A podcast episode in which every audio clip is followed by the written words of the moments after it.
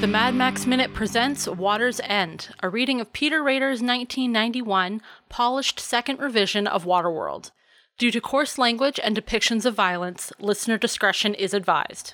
Last time, our heroes found themselves captive aboard Laszlo's pirate flotilla, and through teamwork and ingenuity, they managed to get away in a speedboat. This is part three The Battle for Dry Land.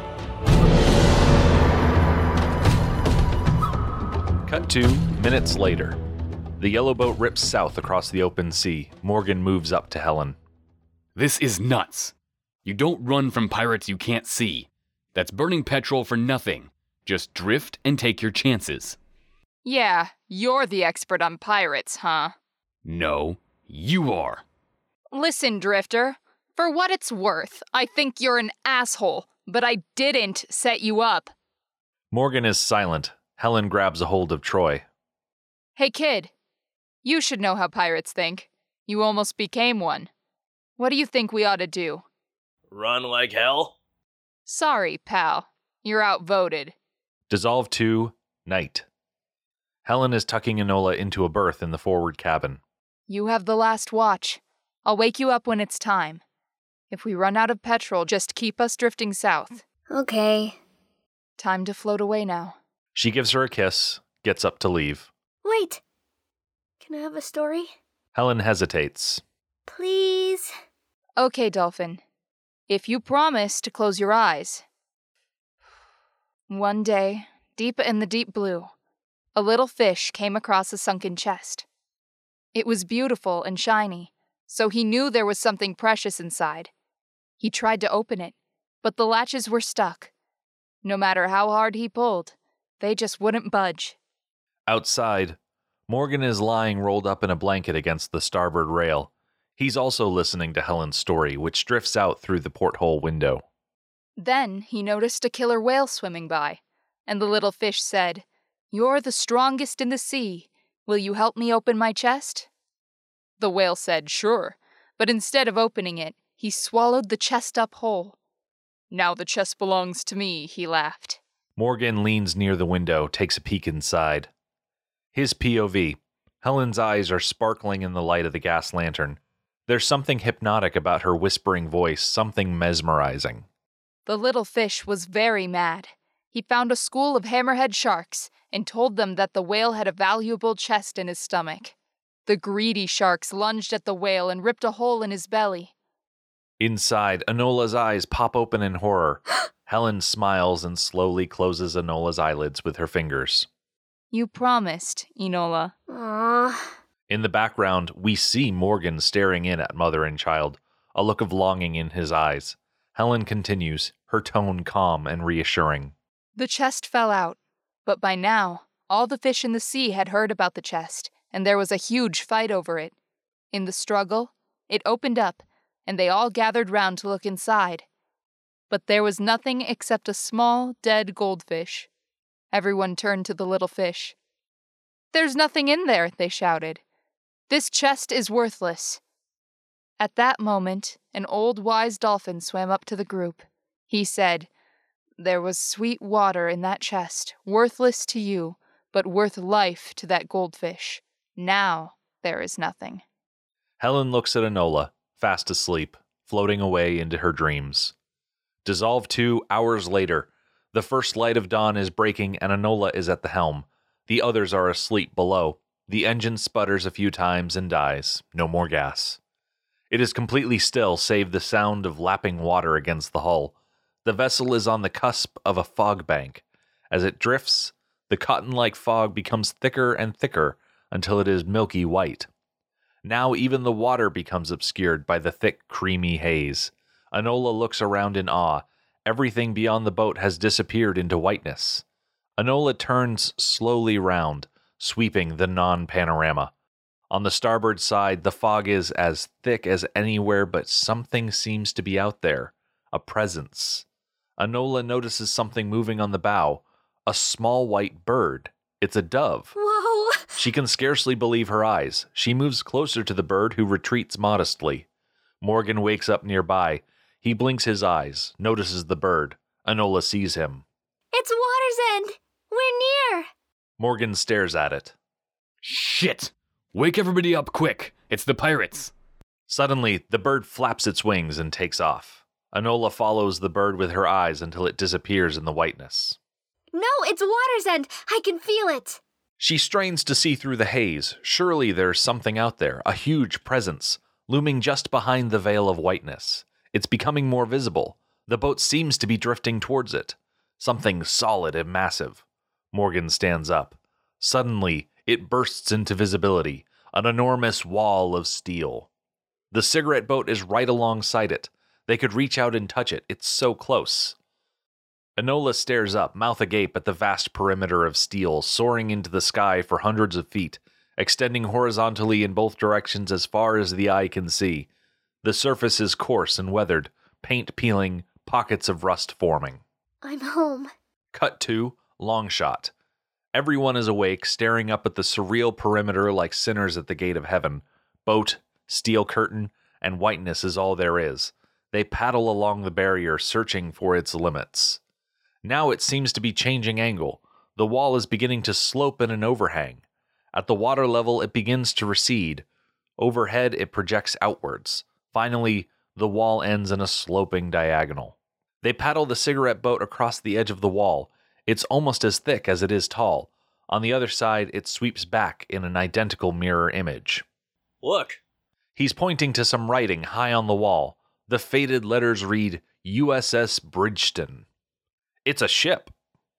Cut to later. The group is making its way up an endless diagonal ramp that is suspended along the hull. The cigarette boat seems like a toy hundreds of feet below at the base of the ramp.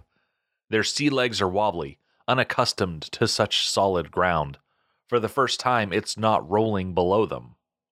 Morgan leads with his spear gun drawn. The others follow with a mixture of caution and bewilderment. On the deck, the group emerges onto the vast plain of the deck. It is just above the fog layer, so the huge plateau seems to be floating on an endless sea of whiteness. The area is larger than a dozen football fields strung out end to end. Towards the stern, a massive bridge soars up several stories. The surface is dotted with plants and animal life. Several gnarly olive trees are growing somehow, bursting through the deck from pockets where enough earth has gathered to sustain them. A small bird colony has formed, with pelicans dive bombing the water for food to bring back to their young. Morgan looks around. There's not a human in sight. This place is too quiet. Stay here. I'll check her out. I'm going with. Cut to below. Morgan and Wanda make their way along the darkened corridors in the bowels of the old boat. Wanda has a lantern from the cigarette boat. Water drips from a nearby valve, not a soul in sight. They move deeper and deeper into the recesses of the ship. The corridor is getting darker, moldy. Hey, Drifter. You and I could do some good things on this floater. If we team up, you know what I mean? I could make you scream. Morgan frowns. They come to a T juncture where the hall splits in two directions. You go that way. Cut to the deck. We are a moving POV, a mysterious person stalking through some old oil drums. We peek around a barrel and spot Helen, Enola, Angel, and Troy waiting near the mouth of the diagonal boarding ramp. What's taking so long? Helen glances suddenly in our direction, and we duck back. Cut back to below. Wanda enters a large, darkened chamber. There is a low, ambient murmur of squeaking. Wanda adjusts her lantern to raise the flame. The room begins to glow, and she notices an ocean of rats. Wall to wall, squirming rodents, surrounding her, running across her feet. Wanda smiles broadly, licks her lips. Lunch. Cut to Morgan. In another part of the endless halls, almost pitch black here, he's in a corridor lined with anonymous doors. He tries one. It's locked. Tries another. Empty closet. Cut to the mysterious POV. It still stalks the foursome on deck. Angel turns to Helen. I don't trust those two. should I go after them? Stay here. We might have to make a quick getaway. We duck back into hiding, pause a moment, then scurry off through the machinery. We cut back to Morgan. He reaches out to another door. It opens with a creak. Seems to be the captain's cabin. He steps inside. Dusty cobwebs, mossy walls, a shaft of light from the window. Morgan glances at the wide double berth. The covers are lumpy. Could someone be sleeping in it? Morgan advances, spear gun raised. He reaches towards the covers, yanks them back. Skeletons. Three people, maybe four, but what's strange is the bones. They're all jet black. Cut to the deck. Everyone's back, gathering for a meeting. What's Blackbone? A plague, just before you were born. It wiped out whole flotillas. All their bones became black. Troy looks at her in horror. Don't worry. It's not contagious anymore. The virus dies with its victims. So, this ship is ours. Yeah, let's see what we got. Cut two on the deck. Angel and Troy have found an old pontoon plane near the bow. The central aisle of the deck forms a short runway. Troy looks at the plane curiously. What is this? An airship. I saw one once. It swims through the air, right? Yeah. How'd you know? Like a bird. Cut to the stern deck. Helen leads Enola to a large hatch on the back side of the bridge tower. She swings it open and looks down. It's the engine room. Come on. Inside, they make their way down the spiral staircase, descending into a volume of Promethean proportions. A dizzying array of catwalks suspended above two mammoth turbines, twin steam driven screws with racks upon racks of support equipment, a stupendous network of pipes and tubing. They come to the upper level in front of two giant reservoirs. Helen twists open the huge bleeder valve, some liquid trickles out. She wets her finger, tastes it. Distilled water. It's steam powered. This one's filled with petrol. They look at each other like jackpot winners. Cut to the crew quarters. Morgan and Wanda have found a small gymnasium, complete with Nautilus machines, barbells, stairmasters, rowers, and exercise bikes. The machinery looks spooky in the subdued light. Morgan enters, gun drawn. What is it? Torture chamber. Maybe. We could have a load of fun in here, for example. Or are you just not into that? Suddenly, a hand clamps down over Wanda's mouth. Morgan turns. It's a little guy, no more than four and a half feet, mousy looking, cracked glasses, a lab smock. He's standing up on a stool in order to reach Wanda's mouth.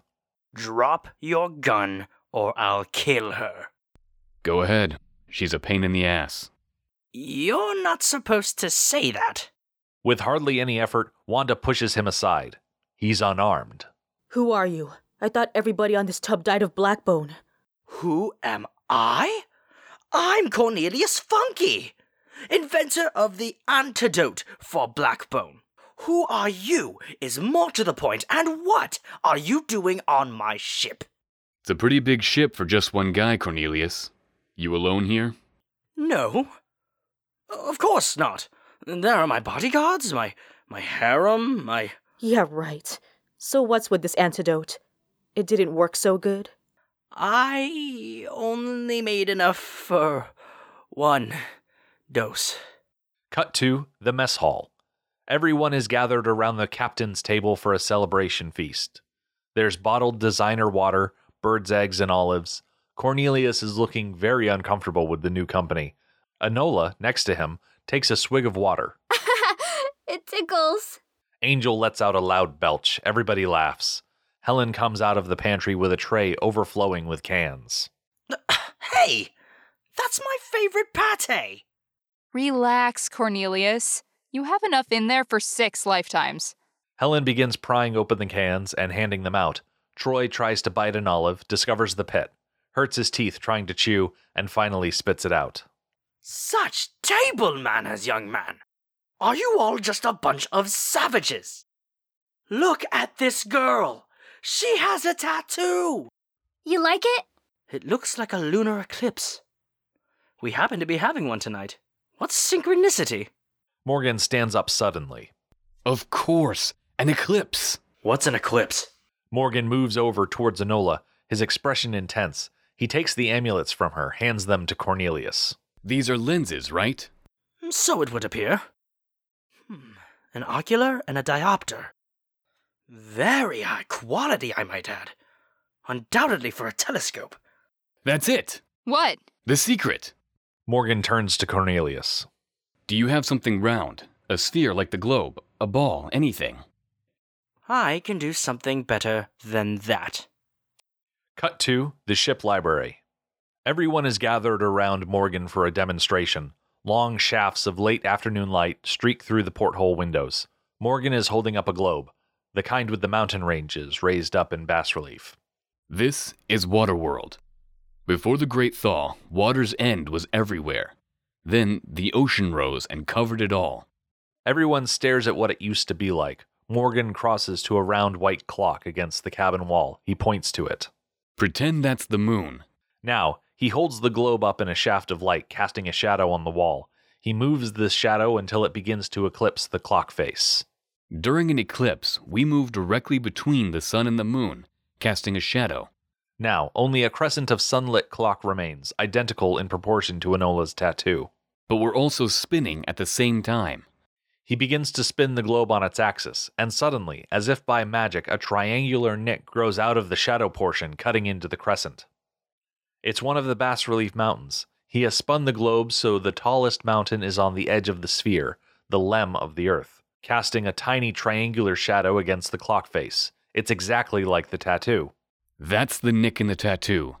A piece of water's end so tall that it sticks out from the ocean. They look at him in stunned realization. An enlightened glow sweeps across their faces. Enola is beaming.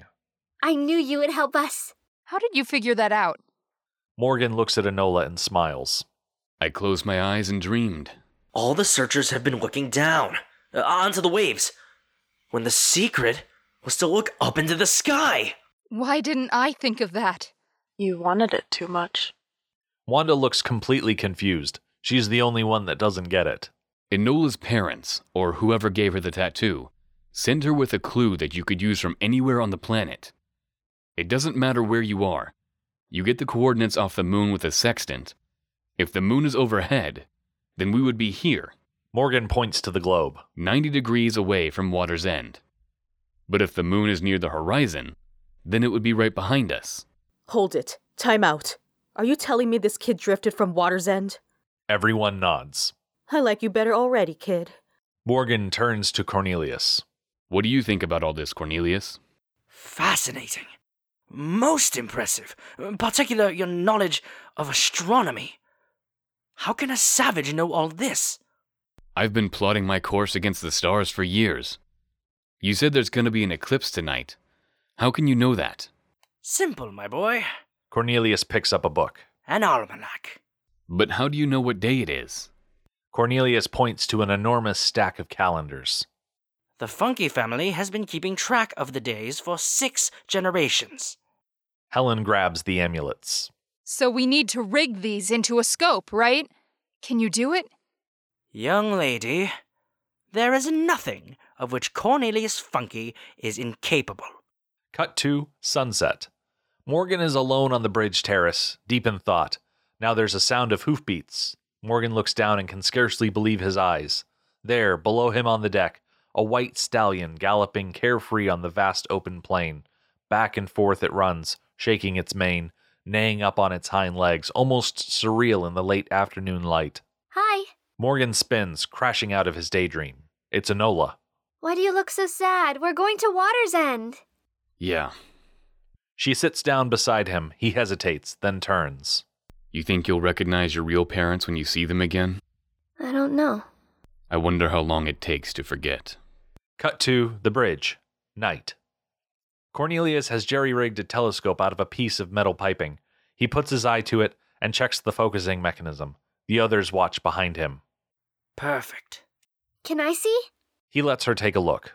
POV through the telescope. The moon in all its glory, shining proud, full, flawless. Mighty craters rise majestically round the perimeter of the Sea of Tranquility. The eclipse won't begin for another six hours, so I suggest we all get some rest. What's an hour? On Cornelius, he's dumbfounded. He pulls out a pocket watch, winds it up. Savages. He points at the watch. Hours. There are 24 in a day. Cut to a petty officer's cabin. Enola and Helen are sharing the ample double berth. Enola is sound asleep, but Helen's eyes are wide open.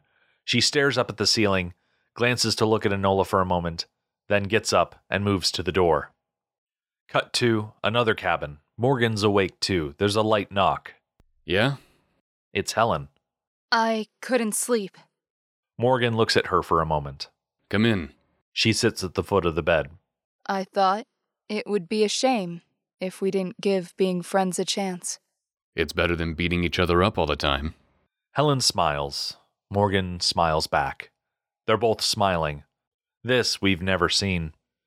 Morgan sits up. He inches closer to her. She lets him. He lifts his hand, puts it on her cheek, feels her skin. She closes her eyes, leans. They kiss and begin to make love.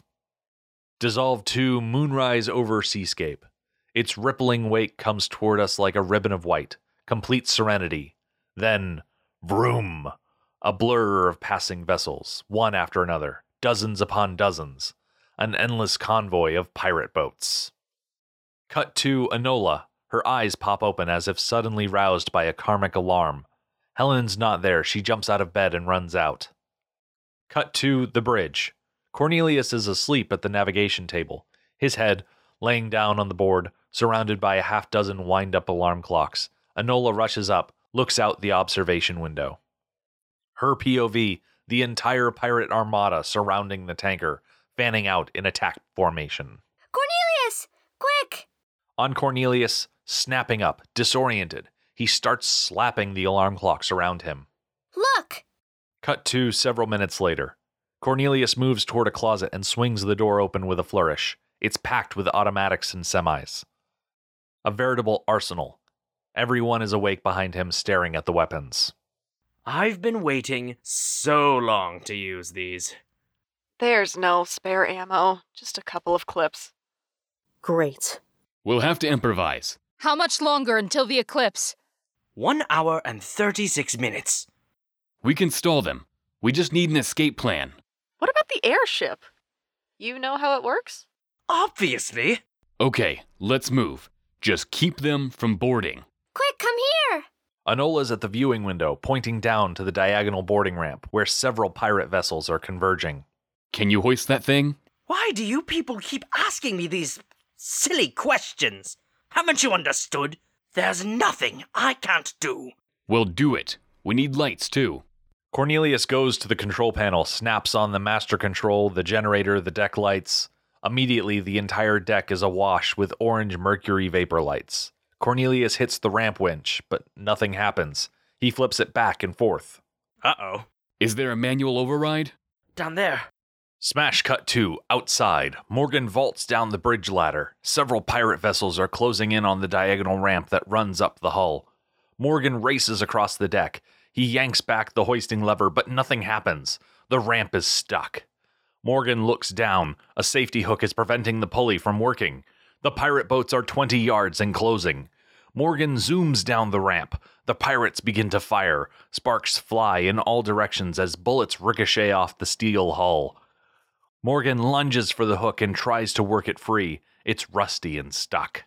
Now, a pirate dives onto the ramp from his whaler. He tries to tackle Morgan, but suddenly the hook comes loose. Immediately, the gigantic winch turns and begins to suck the ramp upwards. The pirate loses his footing and Morgan kicks him in the jaw. He plunges into the ocean. Morgan claws his way up the moving ramp. Another vessel sweeps alongside and blasts a column of fire. The ramp erupts into flame. Morgan scrambles through the fiery tunnel and dives back onto the deck. Cut to an aerial angle. The tanker is completely surrounded by pirate vessels. Some have searchlights that are raking over the vast hull, seeking out points of vulnerability. Their only advantage is the sheer height of the hull, maybe 40 yards from waterline to deck. It's like a floating fortress, but they are outnumbered 40 to 1. The pirates are laying siege, bombarding the ship with firepower while attempting to erect battlements to board her. A spyglass POV. Someone is observing Morgan as he huddles with the others to coordinate the defense. On Laszlo, he lowers a spyglass, turns to Helmet beside him at the bridge of the pirate command ship. Their eyes lock. You sure you've never seen him before? I swear it. He's just a drifter, lost his mind. Good. Take him alive. I want to skin him raw and dip him in salty brine. I want to pull out his fingernails one by one. I won't fail you, Father. Don't call me that anymore. I've reversed your adoption. Helmet looks at him curiously. On the deck, Wanda defends the starboard side. A rope with a gaff hook is tossed up behind her, snagging the deck rail. She rushes to it, flings it off. The pirate falls, screaming into the water. On the port side, Helen is holding her own. Four hooked ropes come up at the same time, but she slices them off with the survival knife. Morgan is the rover, rushing around from side to side as needed. On the bridge terrace, Enola is the spotter. She has a large megaphone and yells down points of attack as she sees them. To starboard at the bow, amidships to port! Three ropes! Cornelius behind her is wringing his hands nervously, tweaking the telescope on occasion. On the stern, the hull here is square and flat, so that is where the pirates are concentrating their efforts. Hooked ropes fly up in massive volleys. Several pirate vessels are erecting a battlement with ladders, but Angel and Troy are holding it valiantly. They lob down Molotov cocktails, which explode midair, showering the pirates with shrapnel. Then they race over to the battlement carrying a large cauldron shaped vat. They lift it up to the rail and pour its contents down. It's boiling engine oil. The pirates writhe in agony under the napalm waterfall, collapsing in screams into the ocean. Who needs bullets? On the port side, on the foredeck of an attack ship, Helmet is being strapped into an elaborate harness. It's a monstrous catapult.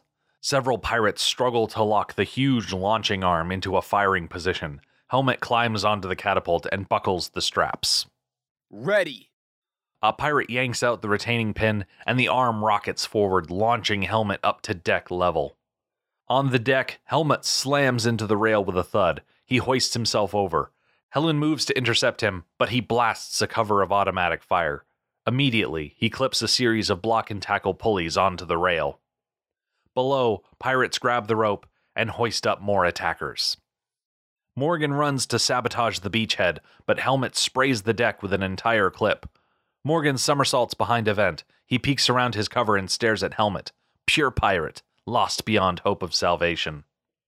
Wanda calls out to Morgan, holding up her gun. No more bullets. Morgan thinks for a moment. Just then, someone jumps him from behind. He spins. It's Helen. There's just too many boats down there. Morgan suddenly gets an idea. He calls up to the bridge. Start the engine! At the bridge, Enola moves up to Cornelius. Can you start the engine? Naturally. He flips some switches, turns the starter. Nothing. Oops. Uh, it- it's uh, it's uh, been some time. I Enola rushes out onto the terrace. We can't do it! Below, Morgan turns to Helen. I'm going to the engine room. I'll get it manually. What for? You know the size of the rotors on this thing? In full reverse, it'll suck in their boats and shred them. That's a good little idea there, Drifter. You retreat to the bridge and hold it. Morgan glances back at the beachhead. Cover me. Helen grabs his arm. No way. You cover me. Morgan looks in his pouch. One more 12 gauge shell, two in the shotgun breech. They look at each other, a little silent prayer. Then they both go. Bullets from every direction graze their skin, bouncing off the deck in a symphony of ricochets. Morgan dives behind a tubular vent stack. Helen risks a few more steps and makes it to Wanda's shelter. She catches her breath a moment. Then both women sprint towards the bridge door. Now, waves of pirates are clambering aboard. Morgan looks around quickly. Not far away. Helmet is busy choreographing the assault. He signals a squad to the far side, another back around the port rail. On Morgan, slowly realizing what is happening, he is completely surrounded. All at once, the pirates make their move. Morgan spins. Blam! He took out three with that shot. Now the other side. He ducks as bullets spray above him. They're closing in from all sides, yards away. Morgan looks at the mouth of the large tubular vent. Suddenly, he dives in it headfirst.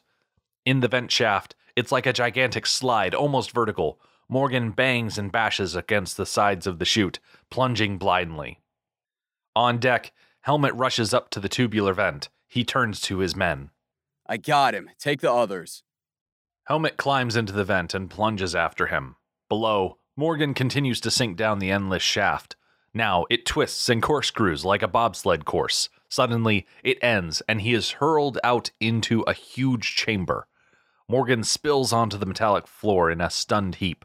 He looks around at the stupendous volume. It's an enormous empty oil tank. Walls soar above like a great vaulted cathedral. He hears a banging sound and turns to see Helmet launched out of the chute opening. His gun skids across the floor with a reverberant echo. Morgan moves above him with the shotgun. Helmet looks up at the menacing double barrel. Stand up. Helmet complies, glancing to where his gun has landed 10 feet away. He turns back to Morgan and the shotgun. They look at each other for a moment, eye to eye. Morgan takes a breath. Then he turns the shotgun around and hands it to Helmet. If you're not my son, shoot me. His voice echoes eerily in the vast chamber. Helmet stares in disbelief for a moment. He takes the gun. Morgan is calm, accepting. Helmet raises the weapon, aims it. Morgan has not blinked. Helmet's finger tightens around the trigger. Now, Morgan closes his eyes. Impulsively, Helmet swings the gun out sideways into the void. He pulls the trigger. Click. It was empty. Morgan and Helmet poker face each other. You think I'd give a loaded gun to a pirate? A beat. Was that a joke? Helmet looks at the man across from him. Morgan's face is enigmatic. Is that a grimace or the hint of a smile? Then, simultaneously, as if by psychic command, both men dive for Helmet's gun. It skids further away. Helmet grapples. Morgan kicks it. Now, a great thud comes down from above. Pirates have opened a large overhead door. Morgan glances up. Pirates begin to rappel down ropes like spiders. They fire their automatics. The sound echoes in the vast cavern, building into an excruciating cacophony of overlapping explosions. Morgan notices a small door. It's his only hope. He dives for it, wrenching open the lock wheel, slamming it behind. In the passageway, Morgan has entered some kind of airlock, another door. He yanks it open and bolts it from the other side. It's a long, dark corridor somewhere in the bowels of the ship. Morgan runs blindly. He can hear behind him the sounds of pirates struggling with the lock. They blast at it with their guns. Cut to on the port side. Laszlo has made his way up and over the rail with a squad of men. Dieter is with him. They start towards the stern. This way. Cut to the terrace outside the bridge. Wanda and Helen pull themselves up the final rungs. Waves of pirates are making their way towards the base of the ladders below them on deck. Wanda notices something behind them. There's a huge pair of water cannons for extinguishing flames, one on each side of the bridge terrace. They jump into the swiveling control chairs and open the valves. A rocket like geyser of water spews out of the nozzle. Helen swings her hose around to the starboard ladder. The flow pulses out like a jackhammer, wrenching the pirates off the ladders. They fall screaming to the deck. Cut to the bowels of the ship.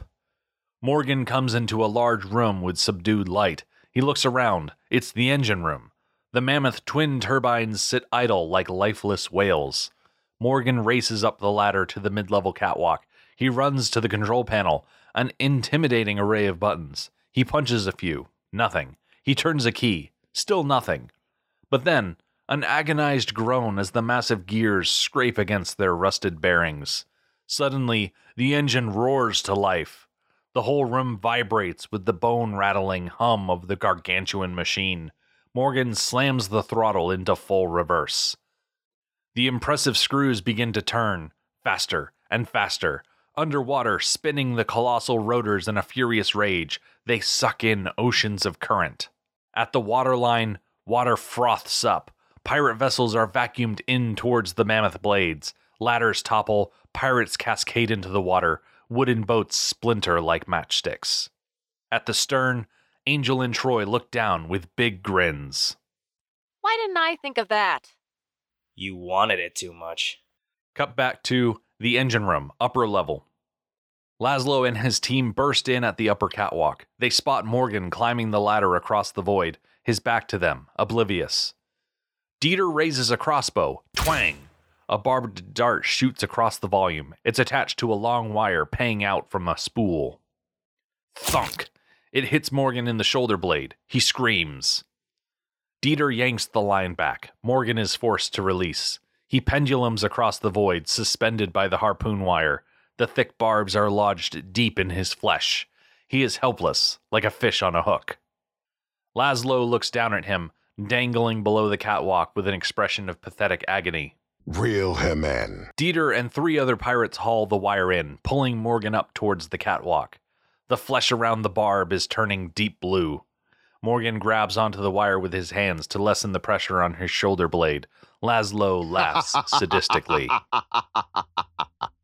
How do you feel now, small fry?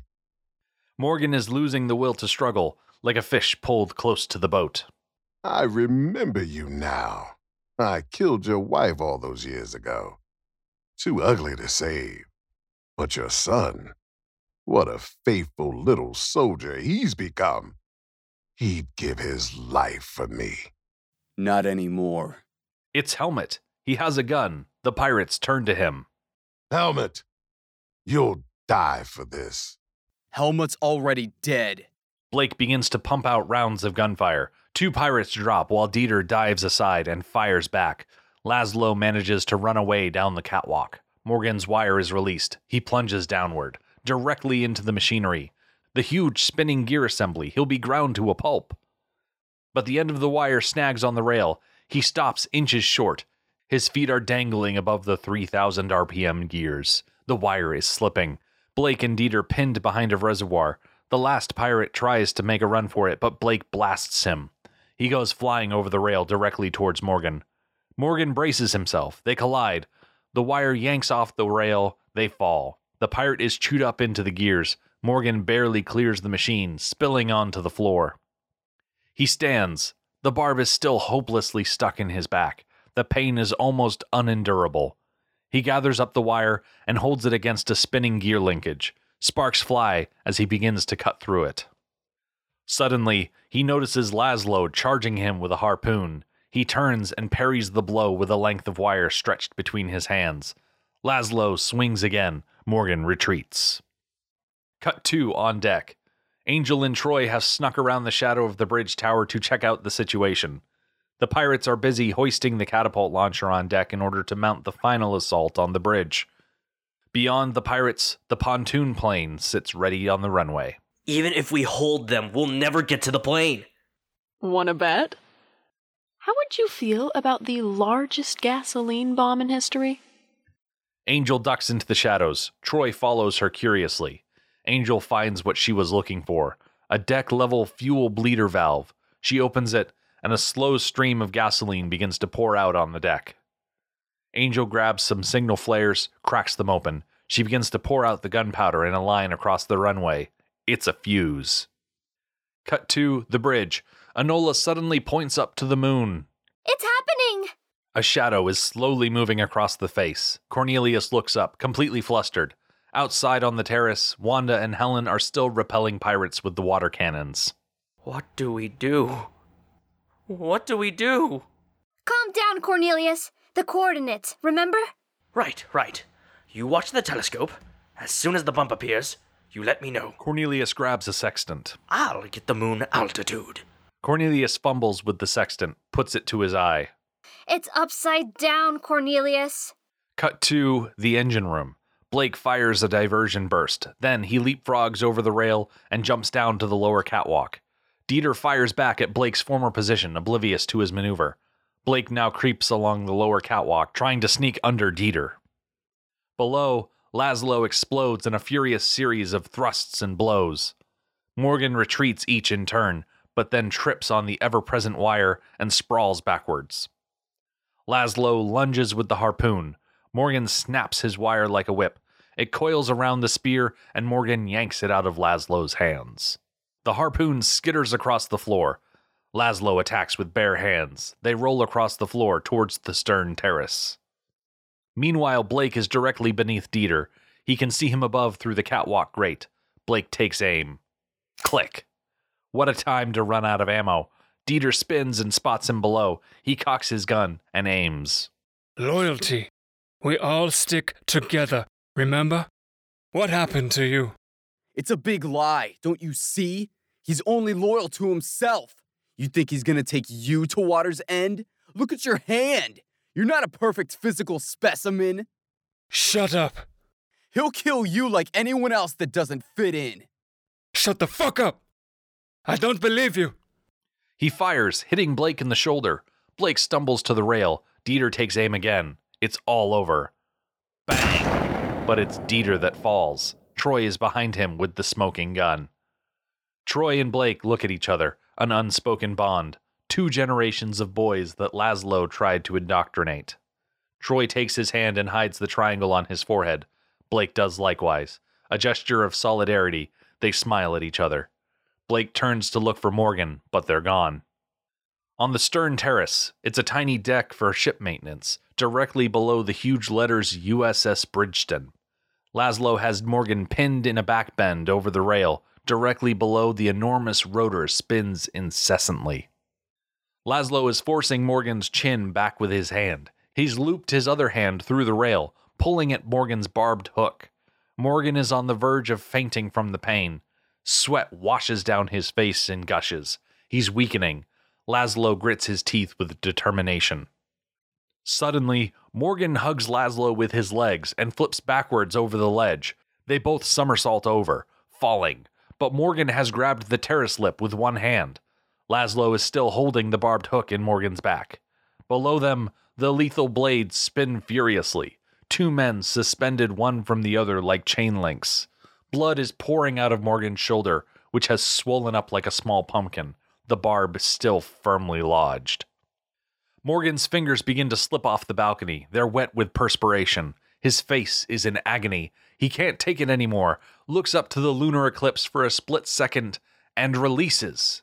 So Laszlo also releases.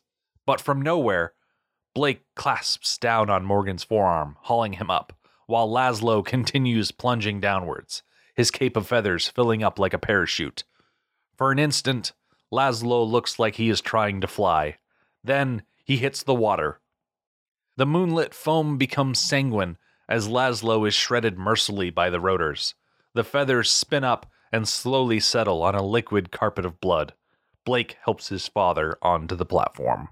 We've got to get this hook out of you. No time. Let's go. No, wait. Trust me, it's the only way. Morgan looks at his son. He shuts his eyes in anticipation. Blake grips the barb and twists it out counterclockwise. Morgan grimaces, clenching his teeth. His knees are weak. Blake holds up the barb and wire and tosses it overboard. Cut to the bridge terrace. A pair of pirates are launched up on the catapult while Wanda and Helen are ducking a spray of cover fire. Immediately, the pirates hook on the standard block and tackle pulleys. They're going to take the bridge. Helen and Wanda take cover. Cut to a vertical shaft. Angel and Troy are helping Morgan and Blake, the two wounded warriors, up a ladder stairwell. Cut to inside the bridge. Enola is looking through the telescope. Her expression suddenly becomes panicky. It's there, it's there! POV through the scope. Sure enough, a tiny bump is emerging from the curved shadow, about 30 degrees north of the equator. On Cornelius, he holds up the sextant. He looks confused. Quick, it's disappearing! I can't do it. I don't know how to use a sextant. Enola grabs it from him, puts it up to her eye, measuring. At that instant, the door is kicked open. A squad of pirates burst inside, with Helen and Wanda as prisoners. Everybody freeze! A pirate grabs Enola viciously by the hair. The sextant goes flying, but now Blake emerges from the hatch. I'll take the prisoners. Laszlo wants you below. They eye him suspiciously. On the double! The men start filing down the hatch. He points to the women and Cornelius. Outside, onto the terrace. Helen begins to resist, but then notices Morgan signaling to her from outside. He lobs a Molotov cocktail into the hatch after the other pirates. Everyone dives outside as the bridge explodes in a massive fireball. Morgan turns to Helen. My son's alive and kicking. Outside, everyone has converged on the mezzanine deck. The group races down the central catwalk, descending onto the runway. Meanwhile, the second wave of pirates are hoisting themselves up onto the deck from boats below. Waves of killers are converging on them. The group runs and piles into the small pontoon plane, but at the last instant, Cornelius balks. I'm not going. I'm staying with the ship. Are you crazy? They'll kill you. Gunfire begins to pepper around them. Pirates are swarming the ship, getting closer and closer. Who's going to swim the airship? They'll kill us all. I'm willing to take my chances. Suddenly, Angel pulls out a flare gun and shoots down onto the deck, igniting her fuse. It begins to burn, a straight line right down the runway towards the massive fuel reservoirs. I just made your chances zero. In a couple heartbeats, this whole fucking ship's gonna blow up, and now get your ass into the airship. Oh no. Oh no. You shouldn't have done that. They never taught me how to fly. I I I, I don't know how it works. Everyone looks at each other in a stunned silence. The flaming fuse races onwards. About 40 seconds to go, Morgan suddenly grabs Cornelius and stuffs him into the pilot's seat. Learn fast! In the cockpit, Cornelius looks around in utter panic. He flips a few switches, nothing. Wanda looks like she's gonna be sick. The fuse, racing along, 30 seconds. The deck, pirates are within 40 yards of the plane. Cornelius, sweating profusely, tries a few more switches. Helen shakes her head in disbelief. The fuse. The cockpit. Suddenly, a hand reaches in from outside and grabs Cornelius. It's a vicious pirate, trying to yank him out. Cornelius struggles, flails his arms, hits something. Chug, chug, chug. The props begin to turn. It was the starter. His hands slap something else, the throttle. The plane lurches forward. The pirate loses his grip, slips back onto the pontoon. The airship begins to rattle along the runway. On the deck, the plane catches up to the burning fuse. They're running neck and neck, but will the plane clear the runway before the fuse hits those gasoline tanks? Chug, chug, chug. The pirate is dragged along with them. In the cockpit, Cornelius is shaking with fear. I think we're too heavy. We'll never take off. The fuse burns along the frame in the foreground. The plane runs parallel with it behind. It's a dead heat, but there's only about 50 feet of runway left, and the wheels haven't left the ground. They're not going to make it. The plane pours over the lip of the deck, falling down towards the sea. The pirate dangling onto the pontoon skims the water. He's forced to release. Then, the plane suddenly surges upward.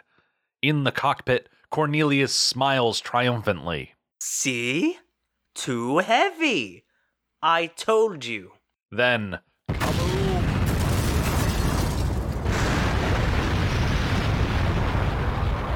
The ship explodes in a massive fireball, which mushrooms up and out, singeing the plane. The airship surges upwards into the heavens, leaving the flaming ship below like a tiny patch of glowing lava in a sea of blackness. Smiles and sighs of relief. Morgan has his arm around his son. What about the coordinates, Cornelius? Ask the girl. Everyone turns to Enola. She hesitates. You got them, didn't you, Enola? A moment of suspense. Then Enola turns to Morgan, smiling proud. 12 degrees above the horizon. It's right behind us. We should reach it by sunrise. But in the excitement, he's released the stick. The plane goes into a nauseating nosedive. He pulls her back up, sending everyone's stomach through the basement. Dissolve to, the ocean, day. The pontoon plane flies towards us erratically. The engine spits a few times. Now, the plane begins a wobbling descent. It hits the water with a splashy geyser, somewhere between a nosedive crash and a picture perfect touchdown. But why are they landing? It's the middle of nowhere. Wait, are those birds? Look, a school of dolphin is surrounding the plane like a welcoming committee. The group piles out, laughing, cheering. Morgan's shoulder is bandaged. They are waiting in the water, a sand shelf. We turn 180 degrees to reveal the most beautiful, inviting island you can imagine Water's End. Not just one, but a string of islands, a tropical archipelago. The troop re enters the shot, frolicking in shallow water. They make their way onto the beach, giggling like children. It's hard to maintain balance on terra firma after a lifetime of sea legs. They fall into the sand and roll around. There's a small shack in the background. And now Morgan stands, looking in disbelief. A herd of wild horses gallop past them on the beach. Dissolve to the shack. Angel and Wanda step inside, dark and dusty, some rotting furniture. Then they notice some bones, a skull, ebony black. Blackbone. That's why they set her adrift. Cut to outside. Everyone is laughing, playing in the sand. Cornelius stands up, suddenly agitated. Goodness! I've forgotten my calendar! Uh, uh, how will I keep track of the days? Why don't we just call this day number one? Blake moves up to Morgan and hugs him. Dissolve to the apex of Water's End. Enola has made it to the peak of the mountain. She can see the others way below her on the beach. She notices something planted in the earth, a bit of cloth on a stake. She unfurls it, a Union Jack, tattered and torn. Below it is a metal plaque. Enola wipes off the dirt. It reads Edmund Hillary, Sherpa Tenzing Norgay, May 29th, 1953.